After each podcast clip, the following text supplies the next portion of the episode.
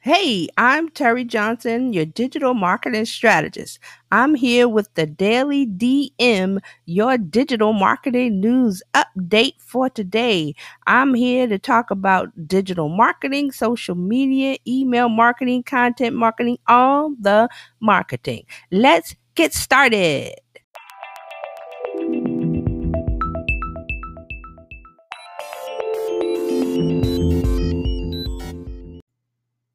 Pinterest launches a new feed. Yes, you'll have two feeds in your Pinterest account. Pinterest has announced that they are creating a following tab. This tab will be the home for all new pins from only the users and boards that you'll follow. You'll still have your own original feed, but now you will have another option to organize all those pins that you have on your account. So, what is going to happen is that on the mobile account, you will have a new following icon, and you'll use that to organize your account so you can see pins that you have from people that you're following.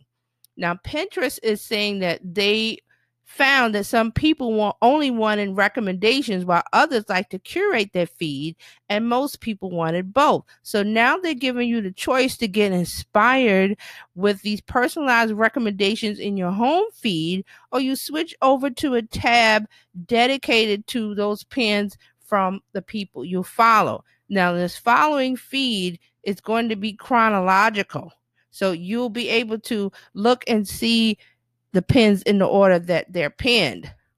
The update began rolling out, but you know, it's a slow rollout, so some users won't see the new options for a few weeks. So just check the App Store or check Google Play and see when there's a new update to the Pinterest mobile app.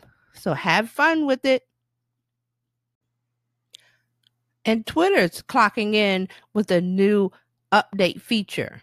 Twitter has introduced timestamps. It allows you to share both live videos and recorded one ones from a certain point. What that means is that you'll be able to fast forward to a specific place in a video and share from that point instead of the whole video from the beginning. So now anyone who views a tweet will see the video starting from the timestamp that you set. Now, this timestamp feature is going to make the video more relevant and you'll be able to share share thoughts and ideas easier and more fluid than it had been up until this point. So Twitter is really embracing video over the past several months and you're going to see more video usage on Twitter. Now, Twitter is also connected to Periscope. So if this video, if this change to the video is on Twitter, it's also going to be on your Periscope account. So this is a great feature. We're going to see the rollout and if you have this rollout, then try it out and see how it works. Google is saying goodbye to its URL shortening service called GOO.GL.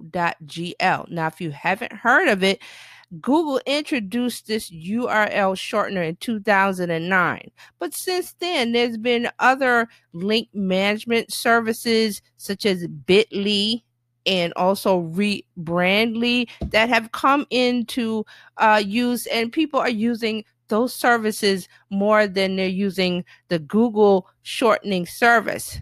But you will still be able to use it if you're an existing user, you'll be able to use it for another year, but after that, it'll be discontinued completely.